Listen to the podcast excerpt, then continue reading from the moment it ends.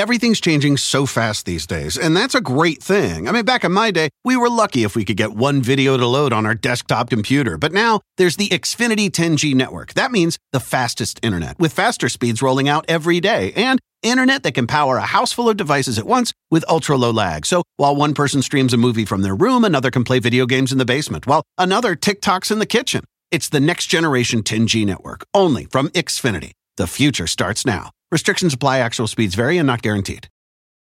Luxury is meant to be livable. Discover the new leather collection at Ashley with premium quality leather sofas, recliners, and more, all built to last. No matter how many spills, scuffs, or pet related mishaps come its way, the leather collection at Ashley is made with the durability you need for the whole family. Shop the new leather collection at Ashley and find chairs starting at $499.99 and sofas at $599.99. Ashley, for the love of home. Hey, it's the Bowery Boys. Hey. Support for the Bowery Boys is provided by our listeners. Join us for as little as a dollar a month by visiting patreon.com slash Bowery Boys. Hi there, welcome to the Bowery Boys. This is Greg Young with a mini episode this week to mark a particular moment in time. A year since our city went into lockdown due to the COVID 19 pandemic. A year of anxiety and mourning for the entire country and for the world. But a pandemic that hit New York City very severely, with over three quarters of a million cases and over 30,000 deaths since March 2020. But things, we hope, are getting better, albeit slowly, and back towards normalcy, thanks in part to, well, to be blunt, pharmaceutical companies. Well, really, thanks to the scientists, the researchers, vaccine volunteers, physicians, nurses, and technicians who have developed these new COVID 19 vaccines that are currently being injected into the arms of millions of people each day. Many of you listening already have one of these vaccines currently coursing through your bloodstream. Some of them with futuristic Jetsons like names Moderna, AstraZeneca, Moderna, named for the modification mRNA from which their vaccine is based, is a fairly new biotech out of Cambridge, Massachusetts. But two of the biggest producers of COVID 19 vaccines in the world actually trace their origins to 19th century America and to New York and New Jersey, actually. The Johnson & Johnson vaccine, that's the one-shotter, was developed by the Belgian Janssen's Pharmaceuticals, which has been owned by Johnson & Johnson since 1961.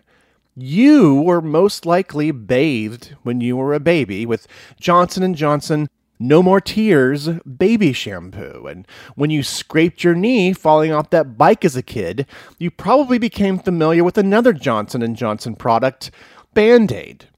The brothers Johnson, there were actually 11 children, but three of them that went into business. They were the sons of a poor Pennsylvania farmer. Robert Wood Johnson was sent to be an apprentice at a Poughkeepsie, New York apothecary shop during the Civil War, then went into business with New York dealer George Seabury in 1873, producing medical plasters at a plant in Brooklyn but by 1886 he had ventured out with his two brothers, James Wood Johnson and Edward Mead Johnson, to form the company we know today in New Brunswick, New Jersey, where the company is still based. But I want to talk about the origins of the other company producing a COVID 19 vaccine that many of you are benefiting from at this very moment. And that company is Pfizer. Pfizer is much older than Johnson & Johnson. The story of Pfizer is a story of German immigration, of early medical practices that might seem almost bizarre to us today, and it's also a story of Brooklyn, of the city of Brooklyn in the mid 19th century, right when that independent city was really developing into an economic force in the United States and quite in opposition to the city of New York across the East River. The German biotech company Biopharmaceutical New Technologies, or BioNTech, developed the vaccine injection with Pfizer, who are manufacturing and distributing it. So it's appropriate that it's in Germany where this story begins.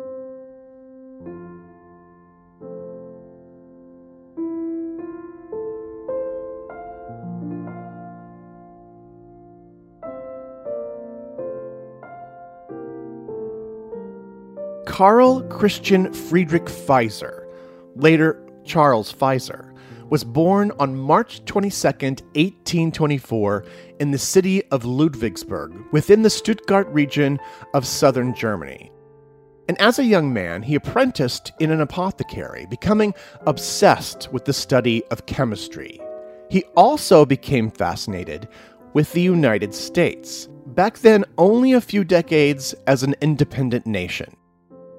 As his daughter Alice later wrote, quote, to my father, young and enthusiastic, brimful of ideas which were moving the souls of his contemporaries, nothing in Europe seemed worthy of the tremendous efforts required to reform and renew and upbuild the land of his birth.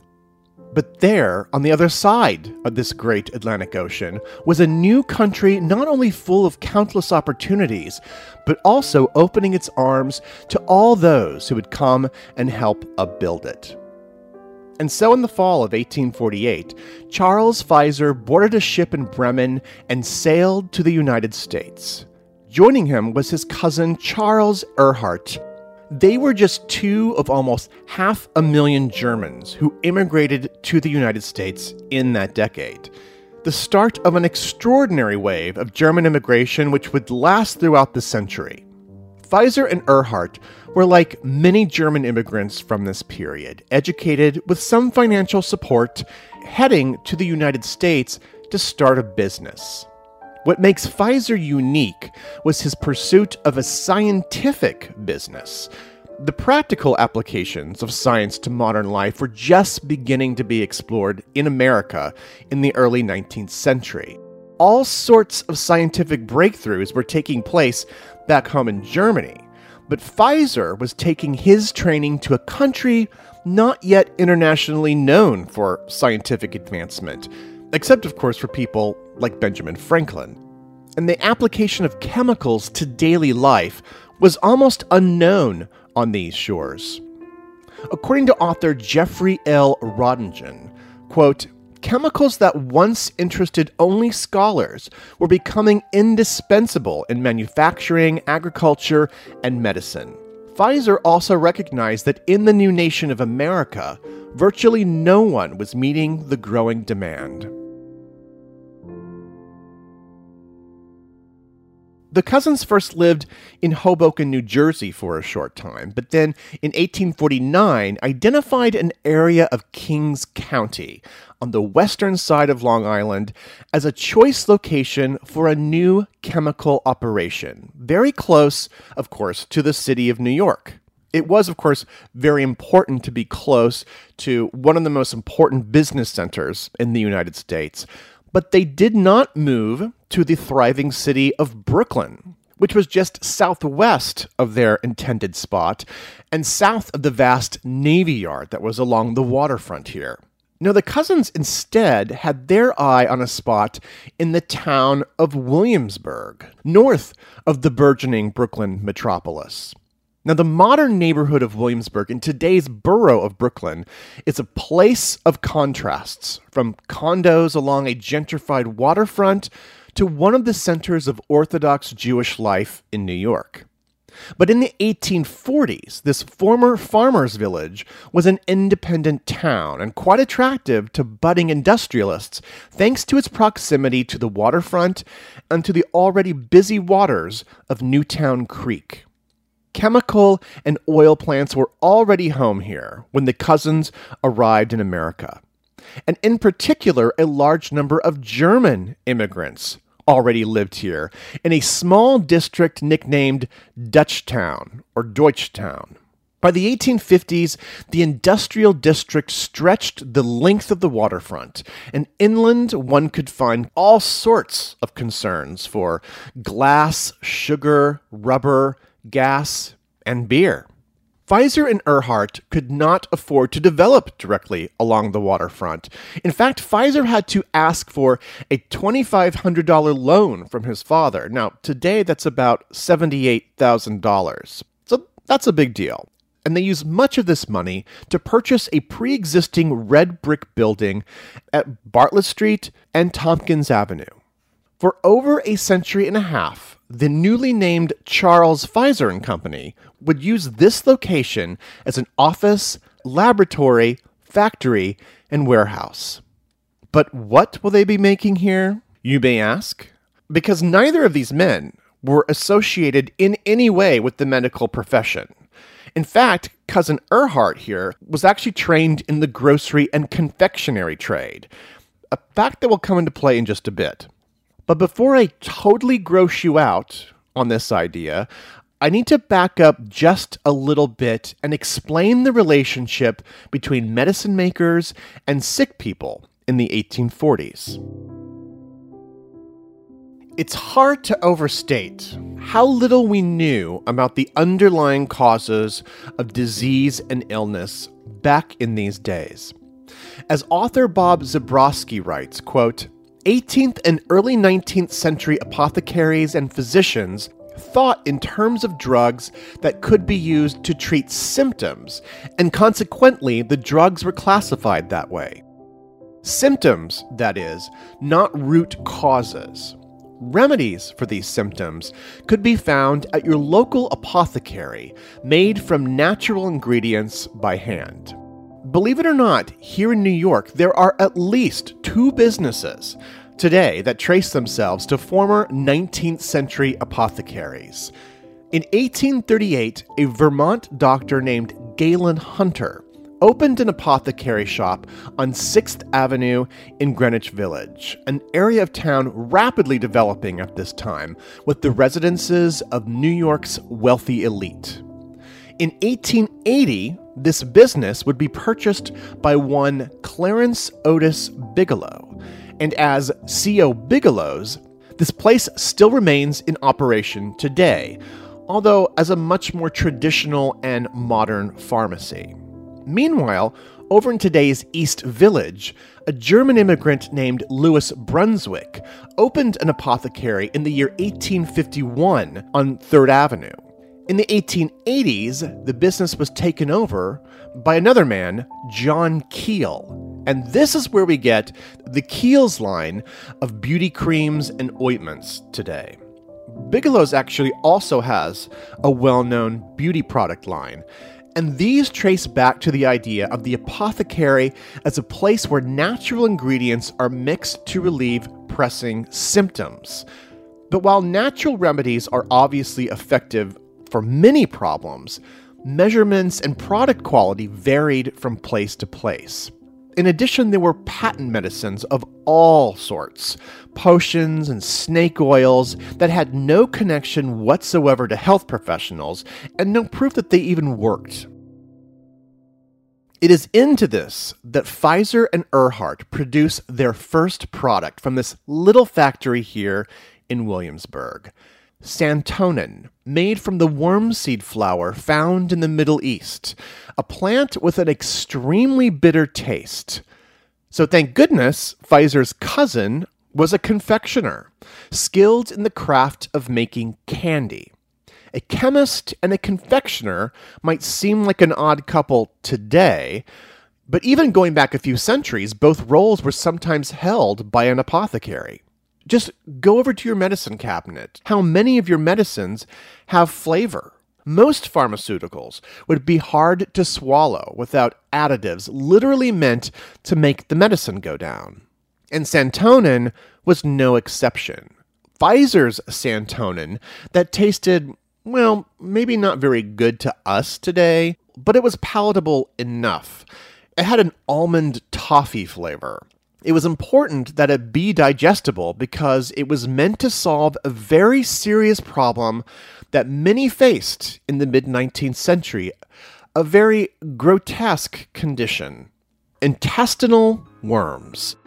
How Pfizer went from fighting worms to fighting viruses after this.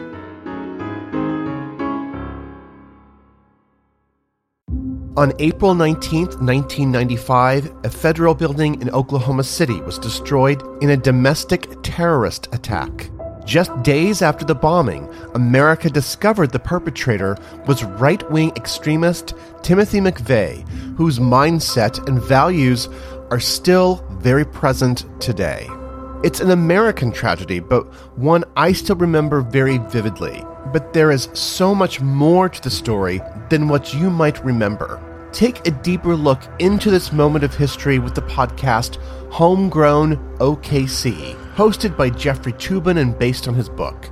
The Homegrown OKC podcast is about better understanding the political environment in our country today. In particular, I found fascinating all the original archival footage used in the show, sounds which brought me back to that time, but with a richer understanding of events.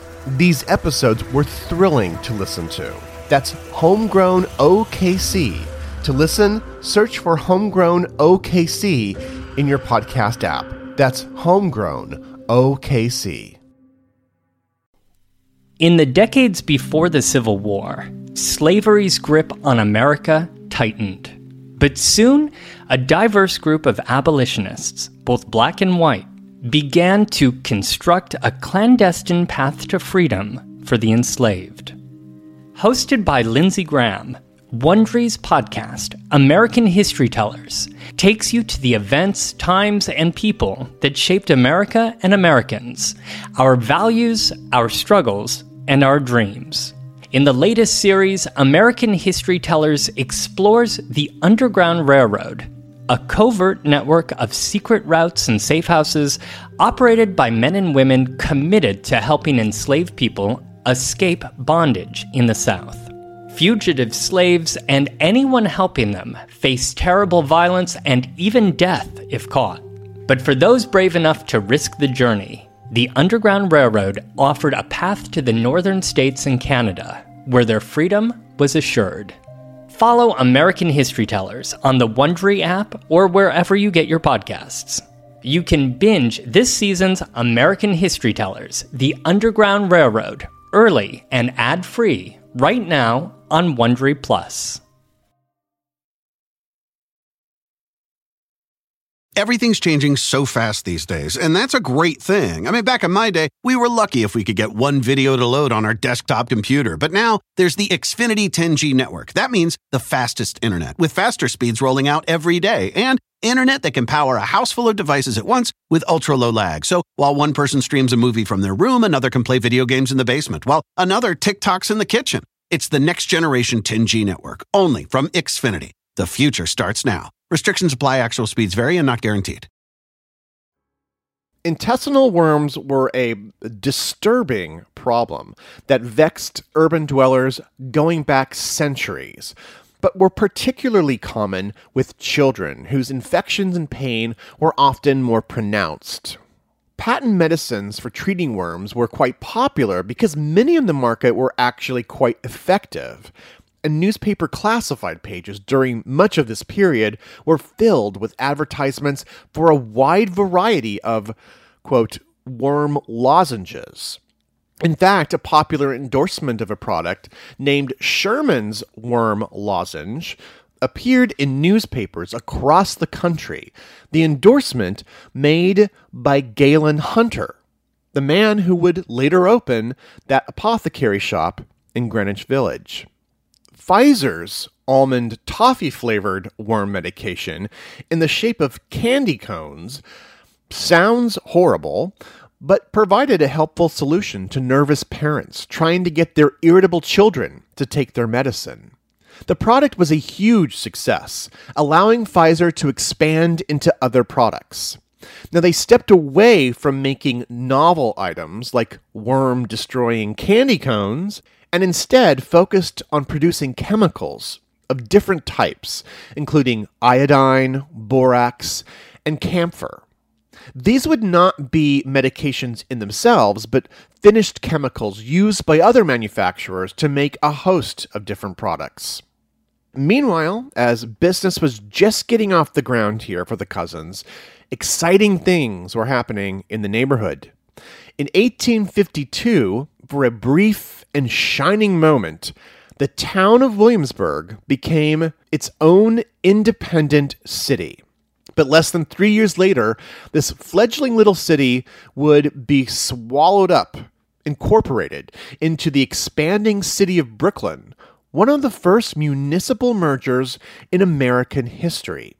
Williamsburg, along with Greenpoint and Bushwick, would then be collectively known as the Eastern District. And speaking of mergers, I should add that in 1856, Charles Erhardt married his cousin Fanny Pfizer, the sister of Charles Pfizer. So now we can call them brother in laws, not just cousins. The course of medicine in the United States and of healthcare forever changed during the Civil War not only due to the necessary treatment of mass affliction and casualty, but to combat the rapid spread of disease during this period. For instance, as I mentioned in a show last year, the modern ambulance service was invented during the Civil War. And vaccine usage became normalized at this time as well. Both the Union and Confederate armies were vaccinated for smallpox, but there were no companies manufacturing vaccines. Instead, medics simply transferred pox scabs and other bodily materials from vaccinated patients to unvaccinated ones. Future vaccine manufacturer Pfizer ramped up its production of chemicals that were used as battlefield and hospital disinfectants, as well as a mercury chloride chemical called calomel sometimes called a miracle drug of its day, a harsh purgative used as a laxative and was even used to treat syphilis, cholera, and tuberculosis. Pfizer benefited from the war in another lucrative way. High tariffs imposed on certain foreign items like tartars. Now, put away your fish sticks because it's not tartar sauce, but items like cream of tartar, used to make, among other things, baking powder, which, if you listen to our recent show on the history of cookbooks, you'll know changed the way that people baked and competed in reality TV baking competitions.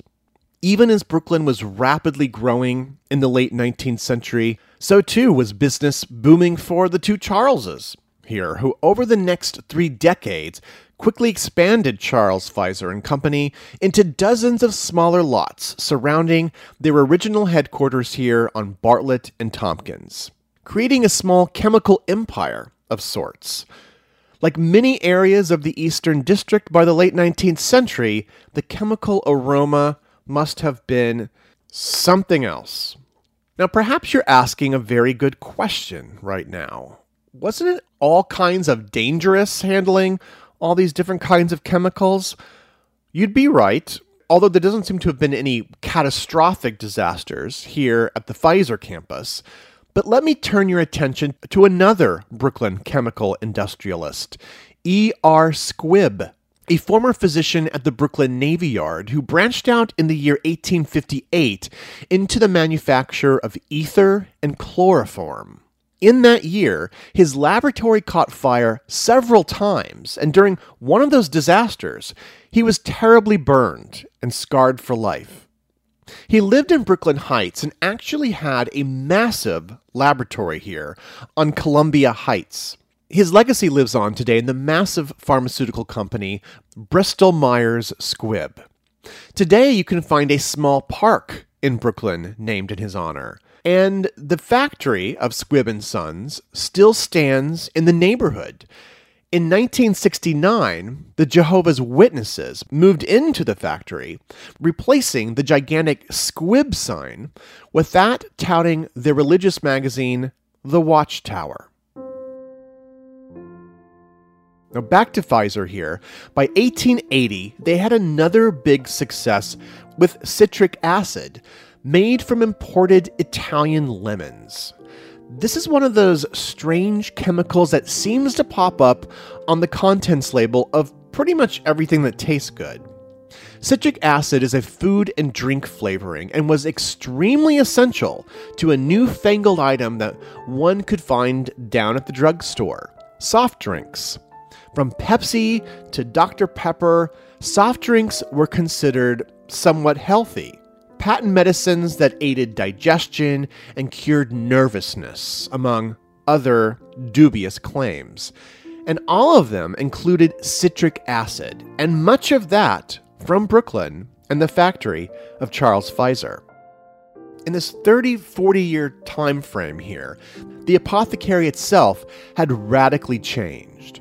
With industrialization and the post Civil War boom for manufactured drugs, that mortar and pestle work moved to the back of these stores as their aisles filled with new medications contained in tablets, in capsules, and then mass bottled in prepackaged glass containers.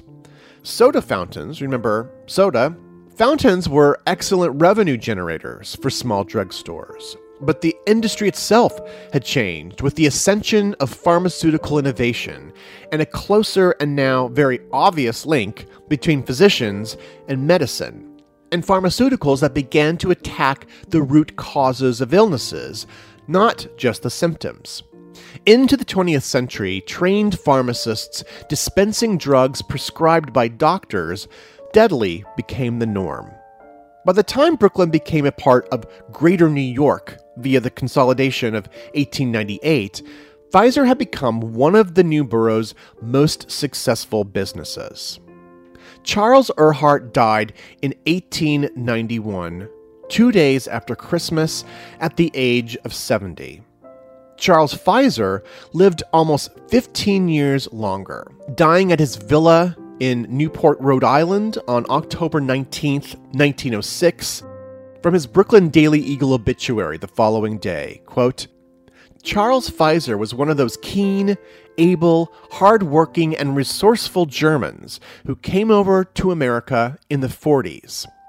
The Pfizer wealth will probably be found to foot up into the millions, and the octogenarian left behind him, in addition, one of the most important chemical manufacturing firms in America. Charles could not have possibly imagined what would happen next for his company. In 1917, Italian lemons became kind of hard to get, you know, World War I and all that. So Pfizer hired the food chemist James Currie, who, with his 16 year old assistant Jasper Kane, came up with a method of extracting citrus acid from the fermentation of a certain fungus, Aspergillus niger. War would again change the fate of Pfizer. In 1928, the Scottish physician Alexander Fleming discovered the antibiotic known as penicillin but was unable to manufacture it on a mass scale. But over a decade later, the rising aggressions of Nazi Germany would spark an international conflict and a swath of devastation never before seen. In 1941, England and the United States turned to the pharmaceutical industry for ways to mass produce this potentially life saving antibiotic. Now, young Jasper had now become Dr. Jasper Kane, and had continued working for Pfizer, streamlining that fungal citrus acid idea, developing a deep tank fermentation process that used molasses for raw material rather than refined sugar. To quote at length from Dr. Kane's New York Times obituary, because it's just that amazing, quote, it was his idea in 1942 that this deep tank mold fermentation method could also make penicillin, streptomycin, and other antibiotics in large quantities. At the time, hundreds of Allied soldiers were dying daily from infections. Desperate measures were in order, and Dr. Kane's production idea was put to the test in 1943. Pfizer bought an ice making plant in Brooklyn and made its conversion a round the clock race against time. The plant opened in March of 1943 with 14 7,500 gallon tanks and was producing more than 45 million units of broad spectrum antibiotics by the end of the year. The process was shared with other major companies for the war effort. In his book A Search for Penicillin, David Wilson wrote, quote, it is the biggest single failing of the myth about penicillin that it ignores the technological breakthrough of deep fermentation, a breakthrough that was every bit as vital to the successful development of penicillin as any of the more dramatic laboratory work. Dr. Kane rose to become a vice president and director of biochemical research and development at Pfizer, overseeing the search for many other compounds to be tested and fashioned into medicines. Dr. Jasper Kane died in 2004 at age 101 at his home in Florida. Within a few years, Pfizer would be the world's largest producer of natural penicillin. This wonder drug would change the world and significantly expand Pfizer's profile by the second half of the 20th century through corporate mergers and expanded offices in several countries. In the 1950s, after decades of producing chemical compounds for other people's products, Pfizer got into pharmaceutical sales itself with the production of the antibiotic terramycin. Soon, the shelves of drugstores were filled with Pfizer products. And just as they had done a century prior, these potentially bitter tasting medicines were delivered in sweet tasting lozenges and gels, one Pfizer brand of cough syrups and gels was even called Candettes. The drugstore of the 1950s was a fascinating place. The role of the pharmacist was changing. To quote author Glenn J. Pearson, quote, by the 1950s, large scale manufacturing of medicinal products by the pharmaceutical industry and the introduction of prescription only legal status for most therapeutic agents limited the role of pharmacists to compounding, dispensing, and labeling prefabricated products. Unquote.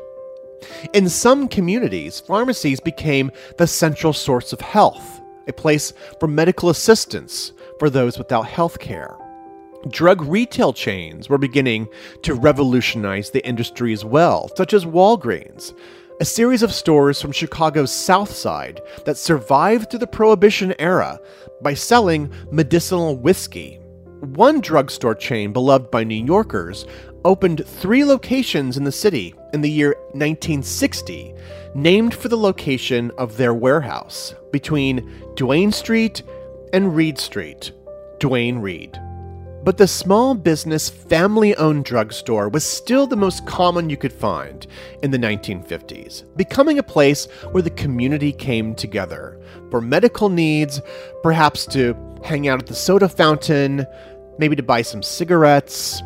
One drugstore in the Brooklyn neighborhood of Dyker Heights, owned by second generation Italian Americans, presents a common arrangement for these kinds of places. The father worked in the pharmacy in the back, the mother and daughter worked the aisles and the register, and the son served as a delivery boy. That particular family drugstore was named Fauci Pharmacy, and that boy on his bike delivering drugs to those in need was a young Anthony Fauci. In 1961, Pfizer's business headquarters, which had been located in lower Manhattan, would move to Midtown, where it remains to this day at 235 East 42nd Street, very close to the United Nations. Although it looks like they are preparing to move over to the Hudson Yards area in a, in a new building called The Spiral. Believe it or not, though, the company still retained its original Brooklyn location until 2008, which is a pretty impressive run. Today, many other businesses populate this historic building and its 660,000 square feet of space, including Verticulture Farms, an aquaponic farm that raises fish. Even so, I imagine that the air at the old Pfizer building here smells a bit better than it used to back in the olden days of borax and iodine. For more information and images related to this show, visit our website, BoweryBoysHistory.com, where you will also find a shorter article version of this show. In addition, you can also find us on Facebook, Instagram, and on Twitter at Bowery Boys. And finally, everybody, please go get vaccinated. Let's get this over with. So, thank you very much for listening. Have a great New York week, whether you live here or not.